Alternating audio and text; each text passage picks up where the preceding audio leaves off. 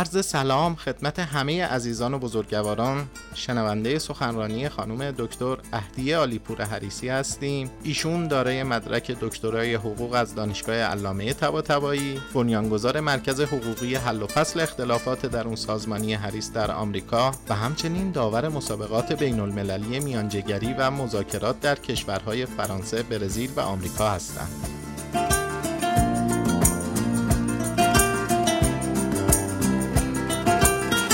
جلسه سخنرانی این بزرگوار در سالن اجتماعات مهندس بهنام کرمی بنیاد علمی آموزشی قلمچی برگزار شد.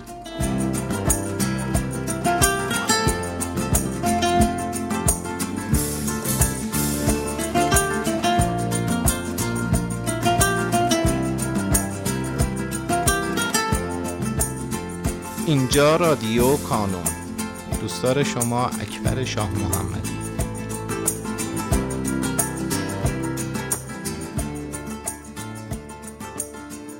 اپیزود پنجم.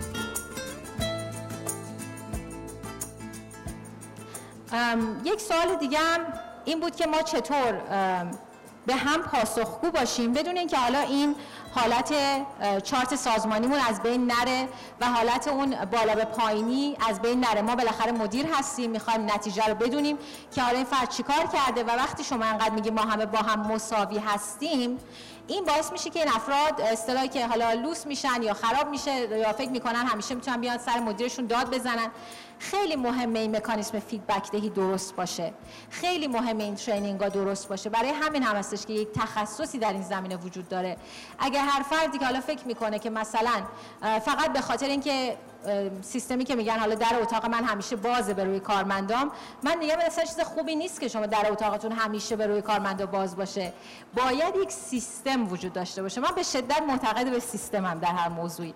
اینکه حالا ما یک زمانهایی رو می‌خوایم به صورت غیر رسمی اجازه بدیم افراد بیان و حالا راجع به استرسشون راجع به شرایط کارشون صحبت بکنن این خوبه ولی این یک لطف نیست به افراد. افراد باید یک جایگاه رسمی هم برای این کار داشته باشن که بتونن بیان راجع به این موضوعات راجع به این فیدبک ها با هم صحبت بکنن. حالا ما چطور میگیم که فردی که مدیره با فردی که کارمنده با فردی که در پایین ترین درجه است این حس رو داشته باشن که بیان جزو تیم باشن؟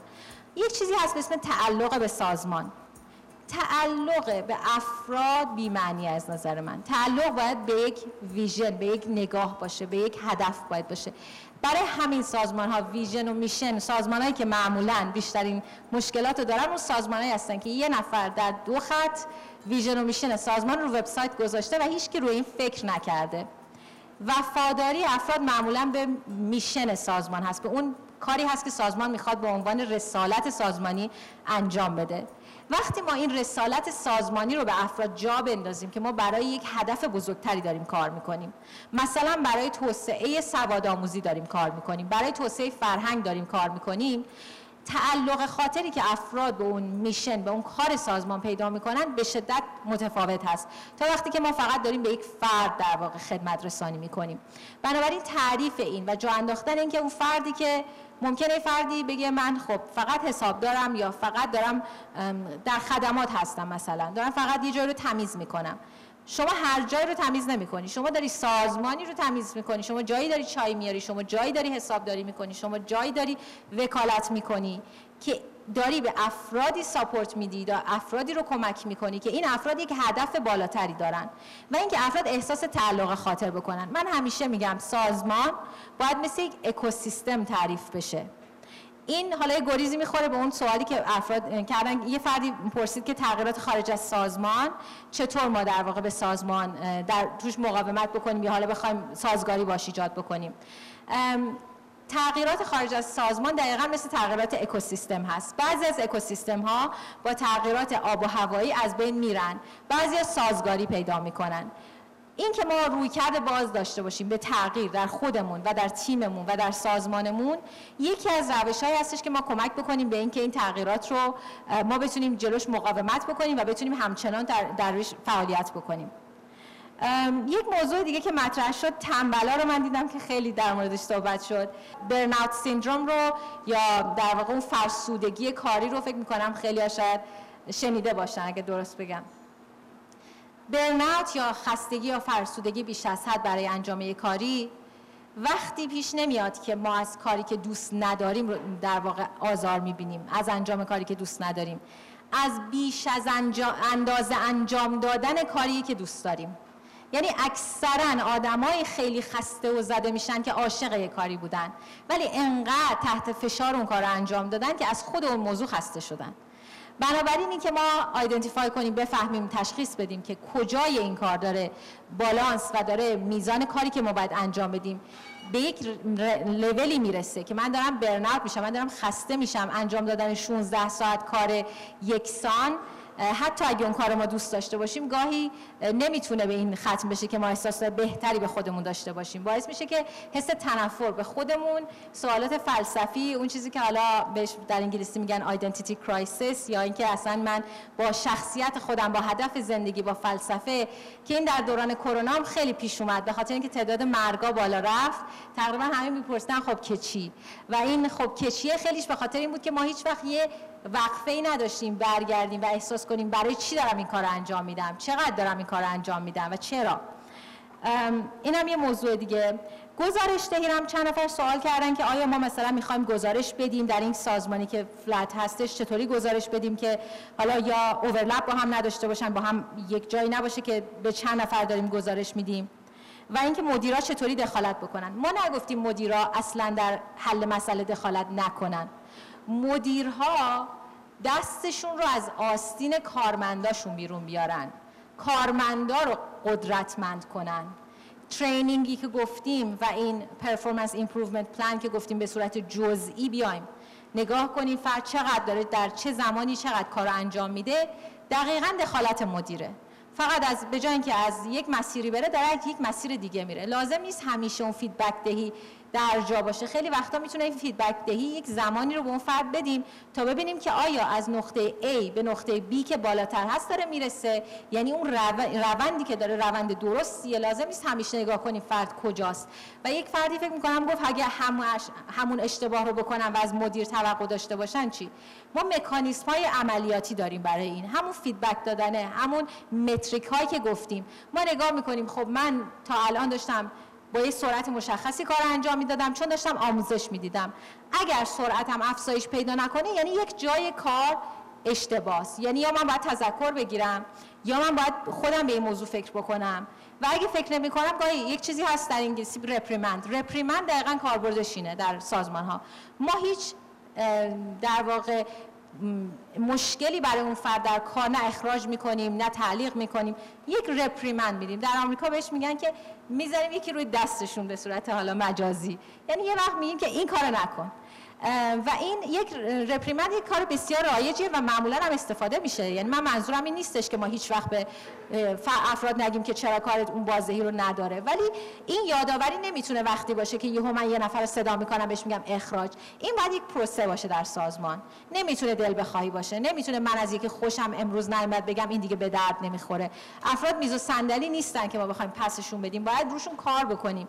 تا بتونیم به اون روش در واقع کارآمدی که می‌خوایم اینا رو train بکنیم آموزششون بدیم. بنابراین داشتن مراحل مشخص. reprimand داریم ما معمولا performance improvement plan داریم reprimand داریم یا اون در واقع تذکر رو داریم که هیچ میگن تذکر بدون درجه در پرونده اگه فکر کنم اشتباه نمیگم در فارسی. همون تذکر بدون درجه در پرونده رو داشته باشیم. گاهی دو روز ممکنه یه فردی رو تعلیق بکنیم از کار. گاهی هم انفصال ممکنه باشه. یعنی واقعا سازمان به این نتیجه برسه که این فرد شاید مناسب این مجموعه نباشه. ولی من منظورم اینه که ما باید تمام این روش ها رو طی بکنیم تا برسیم به اون روش انفصال. انفصال نباید اولین پیش مدیر باشه برای پاسخدهی یک سال دیگه هم مطرح شد راجع به گزارش های موازی. ببینید ما نمیگیم که هر فرد فقط باید به یک نفر گزارش بده. مسئله گزارش های موازی اینه که اگر من ندونم در آن واحد اولویت گزارشدهی من و ترتیب گزارشدهی من به چه شخصی هست و اگر من با دو تا مدیر مختلف دارم کار می‌کنم که خود اون مدیر از لحاظ درجه با هم فرق می‌کنن گاهی من همیشه یه سری افراد رو می‌بینیم هیچ وقت نمیرن سراغ مدیر بالاتر. یه سری افراد رو می‌بینیم هیچ وقت نمیرن سراغ مدیر پایینتر. و مدیر پایینتر میگه پس من اینجا چیکارم؟ این به خاطر این هستش که دقیقا توی این سازمان مشخص نشده که کی باید این مدیر پایینتر دخیل بشه. ما حتی ببینید در ارتش هم همین هست. شما همیشه به اون فردی که فرماندهتون هست یک پروتکلایی هست. میگه شما باید اول بهش بگی. اگه گوش نکرد نوشته بگی بعد می‌تونی بری به بالاتر از فرماندهت بگی. یعنی همیشه باید یک روشی وجود داشته برای داشته باشه برای گزارش دهی گزارش دادن بیش از حد لزوما چیز مثبتی نیست. سوال آخر اگر فکر می‌کنم درست بگم و سوالی رو جان انداخته باشم این هستش که پرسیدن که چقدر خوبه که ما چارت سازمانی رو عوض بکنیم چند وقت یه بار لازمه عوض بکنیم. یک اصطلاحی هست که من خیلی بهش علاقه دارم میگه هواپیما رو در حال پرواز باید ساخت. این واقعا بستگی داره به نیاز سازمان. گاهی شما نمی‌تونید همه چی رو پیش بینی کنید بعد هواپیما از رو زمین بلند بشه. در حالی که اون پروژه اون کار رو دارین انجام میدین حالا می‌فهمین که یه به اصطلاح سنتی شاله چکشکاری لازمه. ما نیروی کمتر ما نیرو بیشتر استخدام کردیم از آنچه که می‌خواستیم. یا نیرو کمتر استخدام کردیم. یا همون مشکل در واقع باتلنک رو داشتیم که یه جا بیشتر داریم کار میدیم. یه جا کمتر. ما هم نباید اینطوری باشه که هر جایی در سازمان اشتباه باشه بگیم این دیگه به درد نمی‌خوره و تمام پالیسی های سازمان رو زیر سوال ببریم و دوباره از اول چارت سازمانی رو بخوایم در واقع درست بکنیم. همونطور که توی هواپیما اگه درش اشکال داشته باشه موتورش رو عوض نمی‌کنن. در سازمان هم باید در واقع به همین شکل باشه. برونگرایی رو تشویق می‌کنه و ما همه صحبتمون اینه که ما باید مکانیسم های کامیونیکیشن یا در واقع انتقال اطلاعاتی رو بگذاریم که برای همه راحت باشه نه فقط برای برونگراها. و این دلیلش تمرکز بیش از حد روی تیم ورکه تیم ورک رو ما می‌تونیم انجام بدیم با درونگراها. و من چیزی که متوجه شدم اینه که من بدون اقراق میگم. این اولین باری که من دارم این کار رو در ایران انجام میدم. ولی من بیشترین در واقع اطلاعات رو در افرادی دیدم که توی این مجموعه هستن. این یعنی معلوم میشه که خیلی روی از مسئله داره کار میشه اینجا. چون من اکثرا این موضوع رو که مطرح می‌کنم خیلی ها میگن که ما اصلا هیچ وقت بهش فکر نکرده بودیم. ولی اینجا خیلی افراد زیادی بودن که هم فکر کرده بودن هم راهکاری رو اندیشیده بودن. و این فکر می‌کنم در استخدامم خیلی موثره. ببینید تحقیقاتی در آلمان شده که میگن افراد سوری خیلی کم کار پیدا می‌کنن و مسلمان ها همینطور. و خیلی ها فکر می‌کنن به خاطر تبعیض علیه مسلمان هست. در صورتی که مثلا از لحاظ فرهنگی مسلمان ها برای احترام گذاشتن یا حالا به خاطر اینکه یک کسی که بزرگتر یا در سطح بالاتر کاری هست ما معمولا تو چشم این افراد نگاه نمی کنیم یکم پایین رو نگاه می‌کنیم. و این رو خیلی نهادهای آلمانی این تحقیق در آلمان انجام شده از طریق مؤسسه رزولوت که این تحقیقی که کرده بودن دیدن خیلی از موقعیت های شغلی رو به این افراد نمیدن. چون فکر می‌کنن اینا همچین آدم های با ارزه که بیان کار رو جمع کنن و خیلی قاطع باشن نیستن. در صورت که نگاه نکردن یا دست ندادن خیلی محکم که ممکنه حمله بر بیادبی بشه در یک سری فرهنگ ها ربطی نداره به توانایی کار کردن آدم ها اینم یه موضوع دیگه که به نظرم حالا جالب بود. یه موضوع سوالی که مطرح شد این بود که یک تعدادی از افراد میان با همدیگه یه اصطلاح انگلیسی هست برای این. میگن گنگاپ می‌کنن. یعنی یه گنگ درست می‌کنن علیه یک سری افراد دیگه و یک منافع داخلی برای خودشون درست می‌کنن. حالا در قالب شرکت در قالب مجموعه داخلی. و میان بقیه افراد رو کنار می‌زنن یا یه قلدری درون سازمانی در واقع شکل میدن. و خیلی وقتا این خیلی نامحسوسه. روش هایی که وجود داره برای حل این که واقعا یک موضوع جدی هست در اکثر سازمان ها این هستش که ما بیایم جوری منافع این افراد رو طراحی بکنیم و منافع سازمانی رو طراحی بکنیم که هر زمانی منافع این افراد در راستای منافع سازمان قرار نگرفت اتوماتیک یک سری از اون مزایایی که اینا از اون کار می‌گرفتن خاتمه پیدا بکنه. مثلا اینکه اگه یه سری افراد رو در گروه خودتون نیاوردید اگر نتونستید اون تیم ورک به معنی اینکه همه رو بیاریم در داخل کار انجام ندادید یک سری از حالا مزایای مادی یک سری از آپشنایی که داریم برای ارائه کارتون یا یک سری پروژه هایی که واگذار میشن رو قطع می‌کنیم. همونطور که خب می‌دونید معمولا حالت حالا مناقصه می‌ذارن. میگن ما یه پروژه‌ای داریم این کار می‌خواد انجام بشه. حالا اون تیمی که میاد این پروژه رو می‌گیره اگه یک شرایطی باید در داخل خودشون داشته باشه خیلی وقتا جلوی موضوع گرفته میشه. یه موضوع دیگه هم این بود که چطور ما بفهمیم که پرفکشنیست در چه حد باید باشیم و اینکه آیا چیز خوبیه یا نه و چطوری حالا ما بفهمیم در چه لولی باید باشیم. ببینید هر ذهنی و هر نیروی کاری یک بندویت یا یک پهنای باند داره. شما وقتی یک مقدار بیشتری از پهنای باندتون رو به چیزی می‌دید که لازم نیست اینطور نیست که شما دارید بهتر کار می‌کنید. شما یک جای دیگه یه چیز دیگه رو زدین ازش. یعنی جایی که من بیش از حد جزئی نگرم یک سری کلیات رو ممکن از دست داده باشم. به خاطر اینکه خیلی زیاد روی چیزی زوم کردم که نباید. و همون فرمایشی که دقیقا برای شما مثال زده بودن که اگه من از یه حدی بیشتر دقت کنم یک جای دیگه کار خراب میشه. این صد درصد درسته. و نکته بعد این که حالا ما در چه لولی می‌خوایم این perfectionist رو انجام بدیم همیشه باید به efficiency نگاه کنیم. به هر حال ما اون perfectionist در هر چقدر که perfectionist هستیم یا نیستیم و اون میزان efficiency کارمون با هم یک رابطه ای داره. تا یک جای اینا با هم بالا میرن. از یک جای دیگه در واقع flat میشه و از یه جای میاد پایین. ما باید ارزیابی کنیم. ببینیم هر جایی ما در یک لولی بیش از حد وسواس به خرج دادیم در کارمون که باعث شد که اون افیشنسی و نتیجه کار. ببینید یک استادی من داشتم که همیشه مثال خوبی می‌زد. می‌گفت وقتی شما یه پرونده می‌گیرید که برای دریافت خسارته اگر خیلی توضیح دادید عالی مثلا قانون رو خیلی عالی توضیح دادید ولی اون بخشی که راجع به پرداخت خسارت رو کم توضیح دادین از خودتون بپرسید چقدر خسارت آخرش گرفتم. مهم نیست شما چقدر قانون رو خوب یا بد توضیح دادین چون هدف رو همیشه نگاه کنین. هدف شما مثلا برای ما از لایحه نویسی نیستش که اثر ادبی بنویسیم. هدف ما اینه که به یک نتیجه قانونی برسیم. همیشه با نگاه کردن به نتیجه ما می‌تونیم بفهمیم که چقدر افیشنت هستیم. می‌دونم خیلی ساده نیست ولی به حال یک شاید شروعی باشه. موضوع بعدی اینه که ما اگر مدیر بالای سریمون نیازهای سازمان رو به اون طوری که ما فکر می‌کنیم درست عمل نکرد چی کار باید بکنیم؟ می‌دونم دیر وقت هست و خیلی هم طولانی شده ولی مثال جالبی می‌خوام خدمتتون بزنم. من یه پرونده داشتم که یک خانومی که مال کشور شیلی بود با یک مدیری که مال کشور ژاپن بود اینا با همدیگه توی تیمی کار می‌کردن و خیلی مأموریت می‌رفتن. در این معمولیت هایی که می‌رفتن مدیر می‌گفت تو چرا یک روز زودتر میری معمولیت و چرا مثلا فکر می‌کنی دو روز باید بیشتر استراحت بکنی؟ بعد از اینکه از ماموریت هم یه دو روز مرخصی می‌گیری. من صبح مثلا پنج صبح میرم ماموریت و حالا برمیگردم و بلافاصله برمیگردم سر کارم. چرا تو به اینقدر در واقع استراحت نیاز داری بین کارات؟ و اون خانم می‌گفت شما اصلا مشکل روحی روانی داری به خاطر اینکه نمی‌فهمی که work life balance یعنی چی. کاری که اون مدیر می‌کرد غیر قانونی نبود. یعنی چیزی توقعی که داشت توقع غیر قانونی نبود. ولی این خانم می‌گفت این آدم مشکل داره به خاطر اینکه این زندگی نداره. گاهی هم میگن مثلا فلانی مجرد یا بچه نداره نمی‌فهمه. مثلا بقیه زندگی دارن این نداره. چون بیکاره میمونه تو آزمایشگاه تا دیر وقت یا میمونه حالا کارش انجام میده.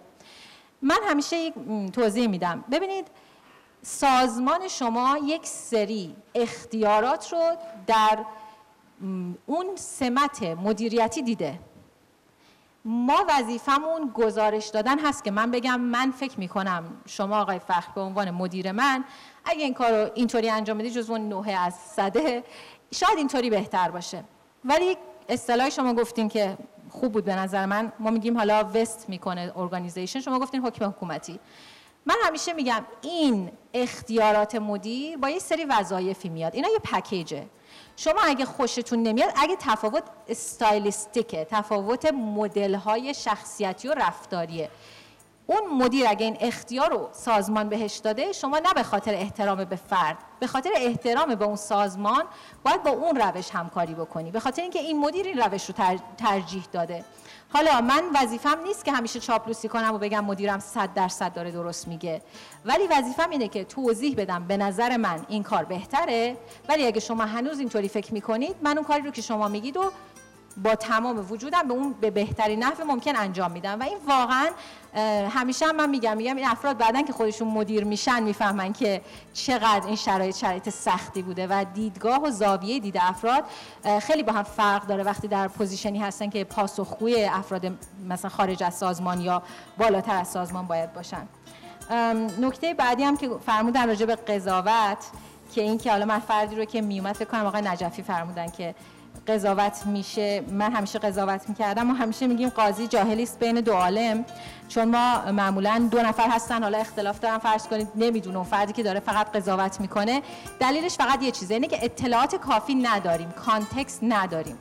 یک تستی هست دانشگاه هاروارد طراحی کرده که خیلی تست معروفی هستش که آنکانشس بایس ها رو شما یک سری تست می‌زنید و بهتون میگه که نسبت به یک سری افراد یک بایس هایی دارین یک روی یک سوگیری هایی دارین. مثلا خود من وقتی این تست رو دادم اینجوری متوجه شدم که من فکر می‌کنم افراد آسیایی از افراد سفید پوست در ریاضی بهترن در مهارت ریاضی. و این چیزی بود که من هرگز فکر نمی‌کردم بهش ولی بعدا متوجه شدم که خود منم که دیدم درس استاده مثلا آسیایی ما بهتر میخوندم چون فکر می‌کردم اونا باهوشترن و باید برای امتحان اونا مثلا سختتر تلاش کنم. به هر حال ما همیشه یک اصطلاحی هست in progress یک کار در حال انجامیم. به نظر من حالا توی سازمانم هم همینطوره. افراد حالا خودشون رو بهتر می‌کنن سازمان تغییر می‌کنه ما تغییر می‌کنیم. و فکر می‌کنم که با داشتن این دانش که ما می‌تونیم دائما در حال بهبود و بهینه کردن باشیم بدون اینکه بخوایم خودمون رو یا دیگران رو دائم سرزنش بکنیم شاید به اون نتیجه که می‌خوایم برسیم در نهایت. شاید به صد درصدش نرسیم ولی در یک مسیر درستی حداقل قرار گرفتیم. من دیگه ارزی ندارم اگر سوالی نیست خاتمه میدم.